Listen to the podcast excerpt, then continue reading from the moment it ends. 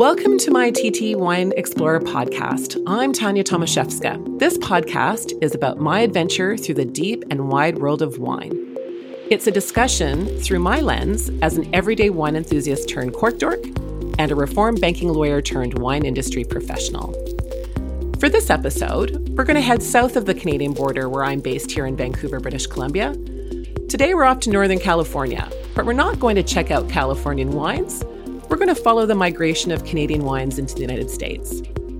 My guest today is VJ Gandhi, founder of Kascadia Wine Merchants, which is based south of, south of San Francisco.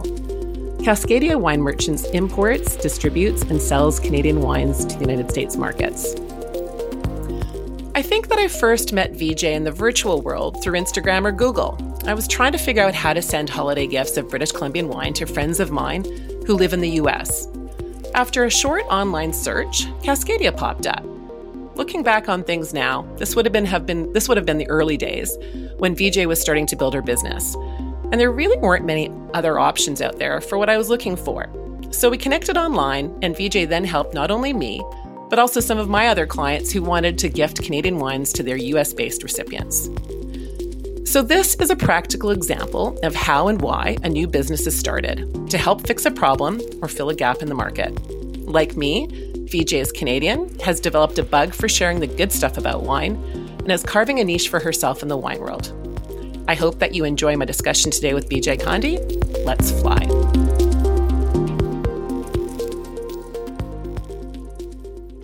Hi, VJ. Welcome to my TT Wine Explorer podcast. Thank you so much for joining as my guest today. Hi, Tania. It's my pleasure. So, before we get into the nuts and bolts of your wine business and how you introduce Canadian wines to the US market, I'd like to chat a little bit about how this all started for you. You're originally from Vancouver, BC, and you now live in Northern California. Since moving to the US, you've started a new chapter in a new home, you've started a family, and you've built a brand new wine business from scratch. And you've done this completely in a new sector for you. Can you tell us a bit about your story how did you get the bug to start this business? What prompted it? That's a great question. And uh, I've told the long version of it, and I can kind of break it down. long story short, uh, I moved out, I've moved, been living in Northern California now for 10 years. And I think I've always had a bit of an entrepreneurial spin, spirit. I'm very interested in trade, economics, you know, entrepreneurship. And um, coming from Vancouver, British Columbia, uh, as usual, we go out to the Okanagan to go wine tasting. I think the Fraser Valley is still quite new. Uh, you know, it's still building its like portfolio, I feel like, but Okanagan's kind of been strong and steady for 20, 30, 40 years. So, uh, we would frequent Okanagan, and if we weren't hanging out at the lake or boating all day, you know, we were wine tasting after the age of 21 or 19 or whatever it was. And um, when I moved to California, uh, always being a foodie and I'd worked corporate for so long. So corporate allows you this like really wonderful experience of dining in downtown Vancouver. If you work anywhere on Burrard Street, you know you've had lunch at like a really nice restaurant, right, with your colleagues. So great food, great wine did was not a shock to me. So when I moved to Northern California, uh, my husband and I we share that in common. We love food and wine and art culture. And uh, but what surprised me most was I was not seeing Canadian wine on the menus. And um, I think a natural problem solver. I started asking questions about it. And also, I think one day it just kind of clicked to me. I said, well, why don't I just touch base with some of my friends that I'd met, you know, over my corporate years uh, and just find out if any of the trade folks know about Canadian wine in the US because I really, like yourself, mm-hmm. I couldn't find it anywhere, not even online. And uh, then my, with you know some marketing research, I reached reached out to a New York based uh, market research company, and it was important to me for to get gather some data and understand the audience here because, like you said, I wasn't American. I grew up in Canada. I knew the demographic there, geographic. Uh, uh, you know, it's different when you move to a brand new country and you don't know a soul and you haven't worked there and you haven't lived life. So I was really heavily relying on data and analysis. And um, it turns out that California is the largest wine producer, as well as in consumption. And I'm sure some of the other states are growing now, but um, wine culture is very affluent here. And so when I look at a community like that, um, it's just like if you work you were you were raised in uh, you know Montana or Alberta. Like we're like a, aware of like the Calgary Stampede and you know the farms and you know. But then if you grew up in wine country, you're probably tasted wine at 19, 20, 21, or you know you're just more affluent to that. So that told me, okay, coincidentally, I live in the Bay Area and Napa's right here. This must be a wine educated demographic. And so when you look at from that perspective, it's kind of more of an open door and a warm hug and come on in. We want to try your new wines. Oh, you're from Canada? That's amazing. Never tried it. Let's try it. So that's kind of how it played out because I was approached by folks every once in a while. You know, a lot of business owners go through this. Are you crazy? You want to do that? Oh, that's not going to work. I've heard that a lot. You know, yeah. Well, yeah, crazy, I guess, because you're you weren't a known quantity and canadian wines weren't really a known quantity. And you're doing it in you know one of the powerhouses of wine global wine production in california in american wine headquarters. So so you got across a lot of information quickly. Um, i didn't know that you would en- i'd forgotten that you had engaged um, a marketing firm. So you really you really put yourself through the paces quickly and you obviously identified a gap. So, so from that, um, it sounds as though you started to build a business. Um, you know, I understand that the main components of your business are, you know, you're an online retailer, you're distributor and an importer. Uh, you know, I know that's a lot at once. I know that the framework in the United States is different than ours here in Canada. You know, do I have this right in terms of the component of your business? And you know, did you start with one, or what was the process to get to where you're at now in terms of your framework? I started with all three licensing right off the bat and permits because I wanted my the website we curated to serve as a platform for Canadian producers to showcase their Canadian wines in the US. My vision started with a long term vision. It wasn't just like, hey, I want to open up an online retail shop and just have the ease of doing that. No, I was really looking at like, what's a great export ratio? Wouldn't it be amazing if Canada was able to bridge a gap of, um, you know, at a high level? So because we only share one border with the US. And the more research I did, and then in, the research doesn't just t- take place on the US side about stats on, you know, what the consumption looks like, how much is being imported. Um, it's also about why were the previous attempts to push Canadian wine into the US? Why did it fall short? Where did we fall short in the past? And I think I think anyone that's tried it, it's an amazing uh, passion to pursue. It's a lot of hard work, and um, and pricing kept coming up that the prices were too high once it crossed the border. So that really kind of made me look at well, what are some ways we can cut our overhead, uh, bring the costs down? And so what happens is when you import a bottle of wine to, into the U.S. for an importer, before that importer's you know showcases it to a distributor, it's marked up forty percent, and um, then you look at what the distributor charges before they sell it to a retailer, and then you know how much more money goes into that. But by the time you get to the the the retail price for the consumer, I mean, it's substantial. And how can you convince someone that an amazing bottle from Canada that sells for $25 there is worth $55 here in the US or $50? And um, I just don't think that's fair to the consumer. And I don't think it's fair to producers um, who are kind of falling short by not marketing themselves with a better strategy. So by allocating and um, you know having these licenses and permits, I was able to get rid of some of the you know just marking up. Uh, so in, instead, I'm kind of having a better uh, margin here for Canadian retailers in the U.S. So you're touching on so many interesting points right now on the building of the business and the building of a business that relates to wine mm-hmm. and wine crossing a border where there are different regulatory aspects, different taxation points, different pricing. You have to navigate a lot on both sides of the border in terms of expectations. So I'm going to get to the pricing bit perhaps a little bit later, but this is a, a related issue, I suppose. Let's call it about market differentiation and also what's enticing. So, you know, I'm often asked by my American friends why they don't see a lot of Canadian wines in their shops, on their wine lists. You know, people usually know about ice wine, but that's about it. I mean, there is more now, but until recently it was like, what? You make more than ice wine? Um, you know, there are a lot of reasons why Canadian wines haven't gone out in large volumes um, internationally. I mean, some of the key factors, as you know, are that, you know, our production volumes here are very, very small. I mean, minuscule in the global wine context. And right now, the majority of our wines, and I'll focus on British Columbia wines in the Canadian context right now, but obviously there's wine from a lot of other uh, provinces in Canada.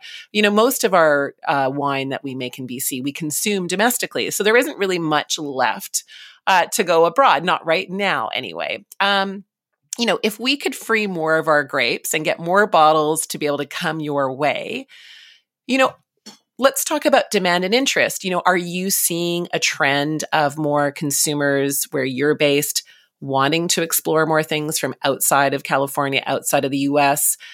You know is it the wine or the story that's enticing like what what is it um, that you think can be the hook to get people to try something that's very very different in their market so uh, you know the consumer habits have been changing. So uh, even though we're based in California and it's such a big wine growing region and things like that, they are they are seeking wines from outside the country. Um, and so you know, sometimes I'll go to a, a, California restaurant and I'll just see California wines on there. But most of the restaurants do carry an international portfolio. So I think the way we positioned the business was to, I know, I, I don't know if anyone, everyone agrees with calling it a boutique business, but kind of asserting ourselves right off the beginning uh, at the beginning to say, hey, we buy small production, um, high quality wines from Canada, and we showcase some of the best brands.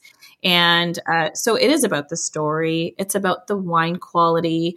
And, um, you know, I really had to stick my neck out in the beginning and host events. Um, whether they were in person and mostly in person and knock on the right doors, um, network. It was really, Tania, it was from scratch. Yeah. And grassroots. Grassroots. grassroots. Yes. Word of and, mouth, grassroots. Yes, exactly. Reaching out to folks within your own network, attending events so you can build out your network, shaking hands with people who are like minded um, in the industry or even outside your industry. And then it's really amazing to realize there are so many Canadians living in the US. And so that was also one of our target audiences, right? Because now you're bringing a little piece of something they loved from back home here. And it kind of feels like a feels like a hug in a bottle. yeah, absolutely. So that's an interesting point because, you know, yes, there are a lot of Canadians living in the US. So I imagine that a really strong marketing channel for you is to find them and say, "Hey, you can get some of your wines from home here uh, through our online shop or, or you know, through us." Uh, that's interesting, though. So Canadians might know what to expect from a Canadian wine. Um, in terms of consumer preferences, in in general terms, I mean, I understand that you sell into different states within the United States. Have you observed a difference in flavor profiles between different consumers, like on a state base or not necessarily? You know, big reds, more fruit forward. You know, are people looking for lower alcohol wine, more European style? You know, this is in the context of a whole bunch of a myriad of on of offerings in the United States. Um, you know, and does that affect the types of Canadian wines that you select to bring in, like in terms of the flavor profiles that you're observing in your market in the United States? Absolutely, hands on. When we looked at our, the first five years of sales and we looked at what was selling, it's really interesting because, um, for example, on the East Coast, this is actually a conversation I had with um, another group on the East Coast, we would notice uh, more of our ice wines making it out to uh, re- online retail sales. Whereas on the West Coast, we get a little bit more of like our, you know, warm climate. Like we get uh, in California, the Sauvignon Blancs, the Pinot Gris, the the Pinot Noirs, and some of the things that they're more familiar with, like uh, you know, like a red blend. But on the East Coast, they're more open to purchasing a sweeter white wine, uh, a deeper red, uh, and some of the uh, you know big Syrahs or the really heated like in Texas, for example, you know the Texans are purchasing our biggest reds and our biggest Syrahs. So I think it does kind of have to do with flavor profile, and it's so interesting. It made me wonder one day: Are folks on the East Coast drinking ice wine because at some point they familiarize themselves with the Finger Lakes or have gone up to the Niagara Peninsula. And how oddly is it like a coincidence that the folks on the West Coast are drinking wines that are similar to what's being served up in, you know, Oregon, Washington, British Columbia, for example. British Columbia is part of the Pacific Northwest. So I think it's a little geographical as well. And that's the only thing that really, when you look at the stats and you look at the marketing, that's really what shows up for me. Well, that's a really interesting point. Uh, you know, Texas, maybe, you know, originally what goes with big reds with big steak. Um, you know, East Coast, I've seen that certainly in Canada. If you travel to some of our eastern cities, often, um, you know, there's a lot of a European wine historically that's very popular. Um, or the go-to. Um, so, you know, your reference to Pacific Northwest, you know, this brings up to me the name Cascadia. So, the term Cascadia, I know, um, and I usually think of it as, you know, spelt with a C. And, you know, as I understand it, we use that term often to refer to uh, a geographical area, a borderless area, but that area takes in British Columbia, Washington State, Oregon, perhaps Northern California. And this kind of idea that we are all quite alike given geography. Um, so you're Kascadia, is with a K. So, what does that word mean for you? What are you looking to evoke? What you know, um, you meant, you know, you've mentioned about let's turn our minds to North American wines. What are you, what are you saying here? For me personally, it encompasses my where I come from, my the home I grew up in, and my new home that I've built. So, eh, you know, the Pacific Northwest is basically where the Cascade Mountain Range runs, right? It starts in British Columbia and it works all the way down to, I believe it's Northern California. And that's where we so- source most of our inventory. We do bring in, um, you know, wine from Ontario and in some cases Quebec. We are going to start reaching out to Nova Scotia and a couple of other places. But this really does, you know, my business has become my story it's and and it's so personal. And i think passion you know folks have said to me gosh you're so passionate about what you do. It's because i love what i do. And there's a lot of love that goes into every part of our company um, whether it's like our marketing campaigns. I think the more authentic you are in what you do even when you started and you didn't know anything and people kind of see you grow people really watch your business grow. People watch you grow. And i've i've become a mother over the last three years. That changes things right? And um and you know we we've kind of now started to feel more comfortable in showcasing not just a wine company but a lifestyle. It's a lifestyle. Wine tasting is wine tasting purchasing wine enjoying your wine um, you know, even in our club, we now include recipe cards every quarter so that people feel like they're part of something just a little bit bigger than just like, oh, I purchased wine. It comes, shows up every quarter. We have virtual tastings. We're going to start having pop up events. But, um, and then our photo shoots have really changed. You know, our photo shoots used to be just about products. It's now, you know, we position, we've pivoted and positioned ourselves to showcase a lifestyle. So I have grown as an entrepreneur, as a woman, as a mother, and um, you know, Kascadia really does encompass where I come from, and I've per- I brought us brought a little something of what I love from home into my new home, and I'm very proud of it. So that's what it means to us.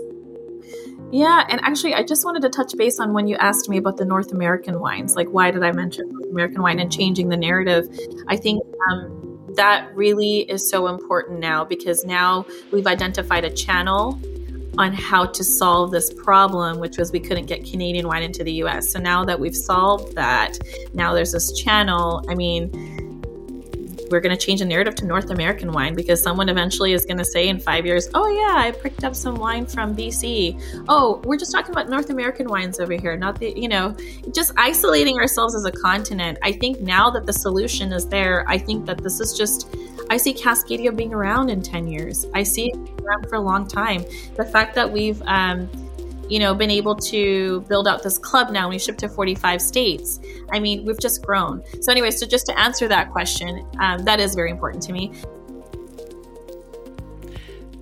There is so much there. I mean, an, an entrepreneur finding a gap in the market, helping to fill the gap, and really your point about the lifestyle. Wine is so much more than just wine. I have this chat with almost everyone I connect with in the industry or wine enthusiasts And wine, I mean, at its basic, I love just drinking wine and I, am happy to not to chat about it, but it really is about everything around it. It is about a story and it is about food and it's about connecting with people. Um, so you mentioned the process of becoming an entrepreneur. So can you share with us one or two challenges or curveballs which surprised you or which you weren't expecting when you started this whole process? And maybe pandemic aside, because I think, or if you want, maybe that's it, because that was a big curveball for so many people. And you were really launching this business during the COVID 19 pandemic. Um, and then on the flip side, if you have any comment about any welcome surprises, which you didn't see coming or anticipate that, you know, really added to the business or took you in a different direction that a very pleasant direction that you weren't expecting. But uh, biggest surprises aside from uh, the pandemic, I would say. Uh, so I would say, like, I really look at myself as really having worked on this business for five years, and the first two years was really about setting up your permits and licensing and doing market research. Uh, it was three years ago. My biggest shock was we found out we were having twins, and yeah, it sounds personal, but it does intervene in your career. Well, it's part of your life it's part of your life. But what I was very committed to, and I always will be, is my children and my husband and my family comes first. But the great part of my company and my, the great, wonderful part of the pandemic was it allowed me to work from home.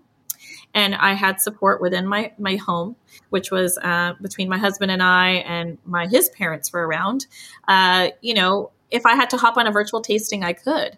And the wonderful thing that happened during COVID as well was, and I didn't anticipate this, was the influx of sales. So it's great. It was a great uh, thing that happened. Uh, but we ran out of inventory, and that was very difficult for me to bring it down when a border was closed. so, uh, I, and, and I think it also gave me room to pivot my business, which was our goal actually in the beginning was to carry wines from Oregon, Washington, and California at some point. I think this pushed me to pivot in that direction that year. Uh, not only were we all sitting in our homes, but some of the biggest fires that have ever taken place along the West Coast happened that year. I just remember being in tears watching TV, and sometimes I would just shut it off, and my heart would break for the wineries in Northern California or Washington or Oregon and BC. And um, so that was the year we pivoted and we brought on a few producers from Oregon and California. So every entrepreneur, every business owner has to pivot. Sometimes disaster can strike and you're pushed in that direction. But I think at the end of the day, it was for good reason.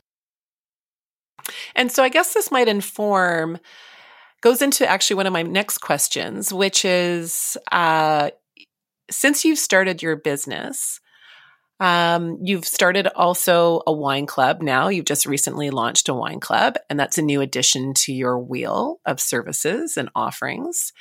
Um, where has the main growth been since you started your business? Is it, you know, word of mouth, uh, consumers based in certain states or, or Canadians? Um, and where would you like to target your future growth to be in your business? It sounds as though part of it might be some unexpected growth and new new new channels that you weren't expecting.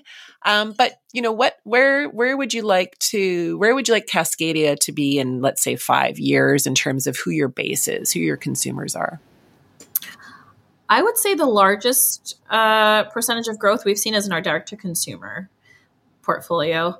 I the trade trade is always there. Wholesale, we have wonderful wholesale clients. We've been able to work with some really amazing restaurants and retail shops. Uh, we kind of keep ourselves as a boutique distributor only because um, that hasn't been my focal point. But I obviously want to keep inventory available for wholesale clients because they're also important. Um, it's just that I really wanted to build out our online online portfolio. Um, specifically because I think the reach is bigger. So the the web can take you to 45 US states versus uh, you know putting all your time and energy into meeting with you know uh, clients just in California. It's it's just the reach was there. So um, I think that's still going to be very important. It's always going to be on um, where I'll invest a lot of my time. And that that really helped us because we focused our energy there. That helped us launch the wine club And I think because we're going to put our focus into the wine club, that'll help us grow. Um, and, you know, more people will be able to share their experiences and uh, talk about Canadian wine.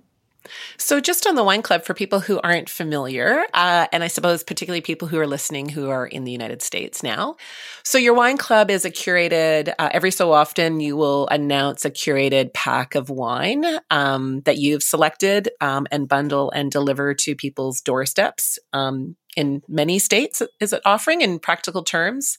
Is that is that the that's the service? Yeah. Absolutely. So we have curated three uh, specific packs. Uh, the first one is called O Canada because it's all Canadian. It's four bottles of wine. Uh, the second one is the Ca- Kascadia four pack, uh, which is two Canadian wines and two Pac West wines. And the third is uh, Kascadia six. So three Canadian and three Pac West. When I say Pac West, it could be from Oregon, Washington, or California.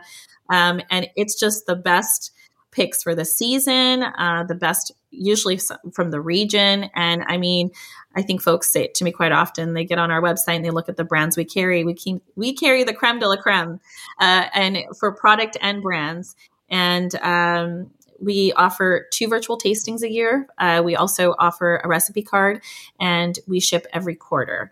Uh, which uh, you know, the pack is really nice. It lets people digest the new the new wines and uh, we talk about it quite a bit. And uh, we do have a founders club, which is our first uh, group of found, you know, I think it was 50 signups uh, would be part of our annual book club. So in that, we gift our, that club member a book every year that they can enjoy. Our very first one was Perfect Pairings from Evan Goldstein. Uh, and uh, everybody loved it. And it's great because it's got all these recipes and it teaches you about wine. And the next year will be another book. And it's my personal gift to club members. Uh, you know, thank you for being the first 50, which I think we're almost full. so, anyone else interested, hop on there. And um, it's just, uh, it's just exciting because you get to be creative when you have a club. Absolutely. And it's exciting that you have someone like Evan Goldstein who's who you're working with um, to have such a highly regarded uh, wine uh, master and uh, foodie and chef and writer uh, to have you working with him that must be really really exciting he's amazing. I mean, Evan's been a client for years, and uh, we, you know, we work on a couple projects together. But uh, when I had to pick my first book, I was like, Evan, I'd be honored if you, if I can uh, give your book out for our very first uh, offering. He's like, that's. He's like, I'm honored. so we're we're great friends. We love working together. I think we do really great work together uh, on the projects we've worked on, and. Um, the other thing I wanted to mention is that we do also have partnerships with uh, wine touring companies in BC right now that are offering discounts to Kascadia Wine Club members. So that was another incentive for our Founders Club. Fantastic. So if people want to find out more, then the best way is to go to your website, I assume, uh, and they can find out uh, how they can get wine depending on the state that they're in or where they like wine sent to or to become members of your club and learn more about what you have on offer. So that would be the best thing. And obviously, they can connect th- with you through the site, right? That's correct. Uh, we currently ship to about 45 US states. So we cover quite a bit of ground, uh, but you never know. So uh, we do have a page on our website that says, I think, shipping, and you'll be able to see whether your, your state is on there or not. What we've talked about the why for your business, like why this started. Then there's the how, and we've talked a little bit about it. You, you know, you grassroots, go to events, tastings. You've started it online. You've done your market research.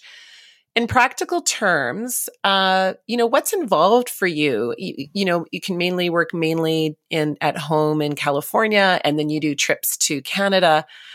But uh, you know, practically, how what do you need to do to get the wine over the border? In really broad terms, I imagine it's a lot of paperwork and time and patience, and then you have other parties or wineries on the Canadian side of the border that are help that are you're working with to to get to get the grapes across. Right. Well, number one is sourcing, uh, and the way I source is uh, I'll attend the Vancouver International Wine Festival a couple times, you know, in the five year span, and uh, or networking I think we've had a great experience word of mouth just chatting with some of the wineries we work with i'll sometimes ask a new producer uh, if that we're introducing in our portfolio is there anyone else that you would like to see in our portfolio with you i think um, that really helps. And uh, once we, and, and again, most wineries will reach out to us. So we have many wineries reaching out to us quite often, and we're still trying to work through the list of folks that have reached out.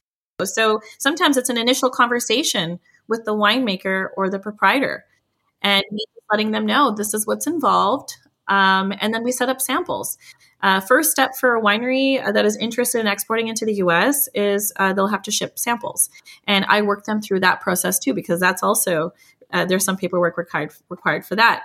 And then once we say, okay, these are the ones we're going to purchase, I work through the pricing strategy uh, with uh, wineries and make my suggestions on what we should do. And then when that's finalized, then we start the paperwork and we get everything documented, you know, COLA label applications, the whole nine yards. And um, I basically prepare them for success. And that's my goal. And um, that is something we offer via consulting now because just the amount of work we started taking on um, you know, if we want to build out this business, it's going to take more than just myself.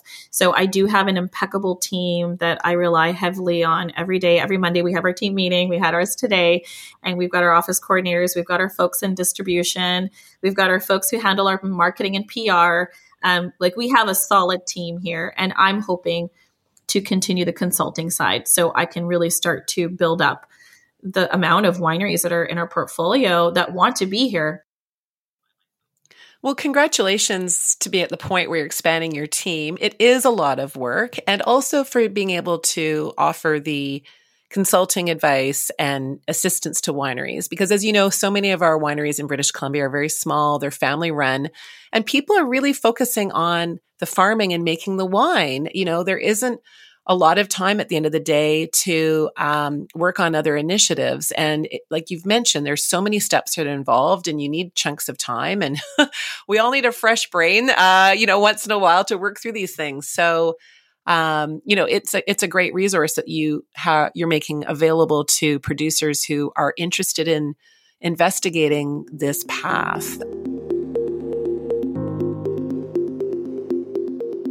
To turn the focus back on where you are, um, this is more of a little bit of a rapid fire question. Um, so, and this is probably very similar to someone asking me to give them some ideas of my favorite wineries to go to when they come to the Okanagan, which is really hard for me to answer without asking them more questions like, where have you been? What kind of wine do you like? Um, do you like rustic? Do you want to go fancy? So I can't just seem to give a very simple answer.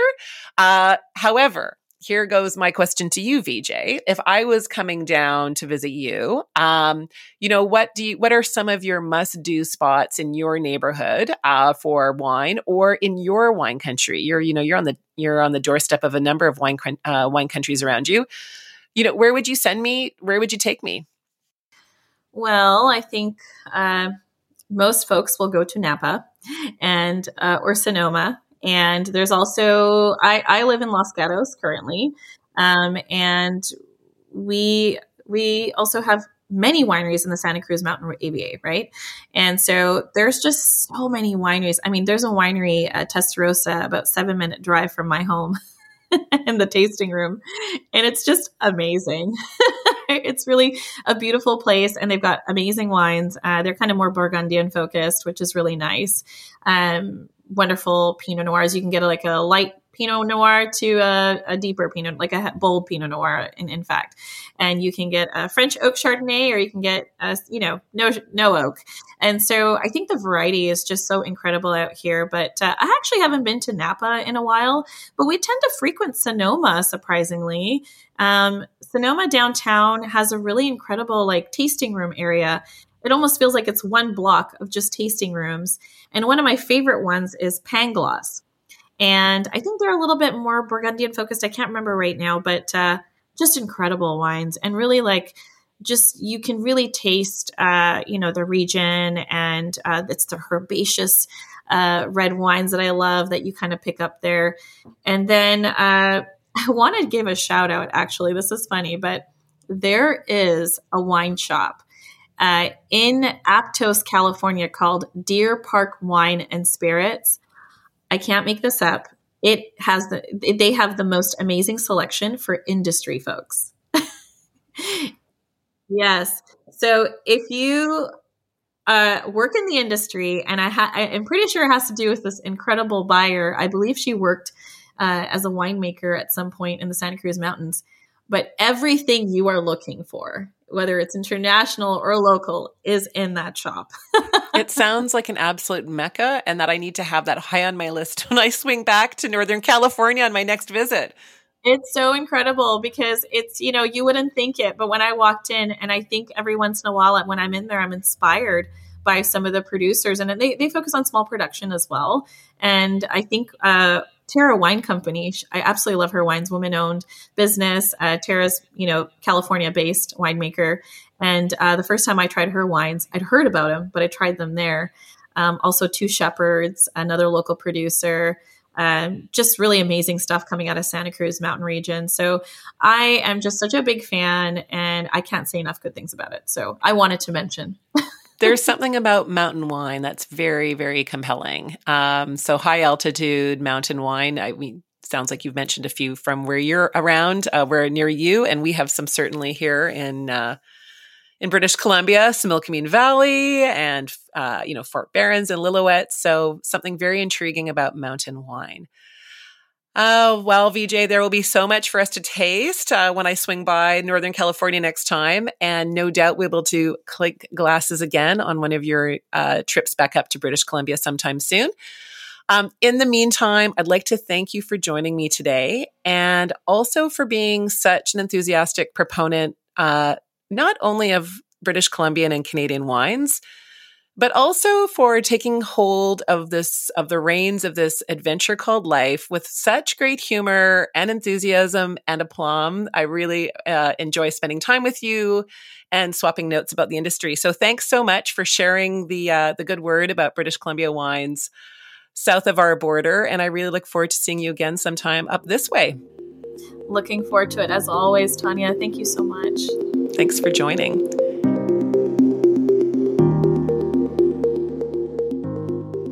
So, just as a little interlude here, it seemed to me when listening back on this recording that VJ and I didn't actually spell out the name of her website. So, this short little break is to let you know that the website for accessing VJ's company and services is Kascadia Wine Merchants. That's all one word, dot com.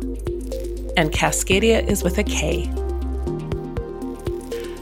Thanks so much for listening to today's show. If you'd like to hear more discussion around the topic of why you don't see many Canadian wines in America or other global wine regions, you can tune into Cheftimony podcast discussion, where I go through this topic in more detail. Check out episode 54 of Cheftimony. It's called Line Cook Thoughts, and it's an interview with Ray DeLucia, a graduate of the Culinary Institute of America who advocates for line cooks and food industry workers.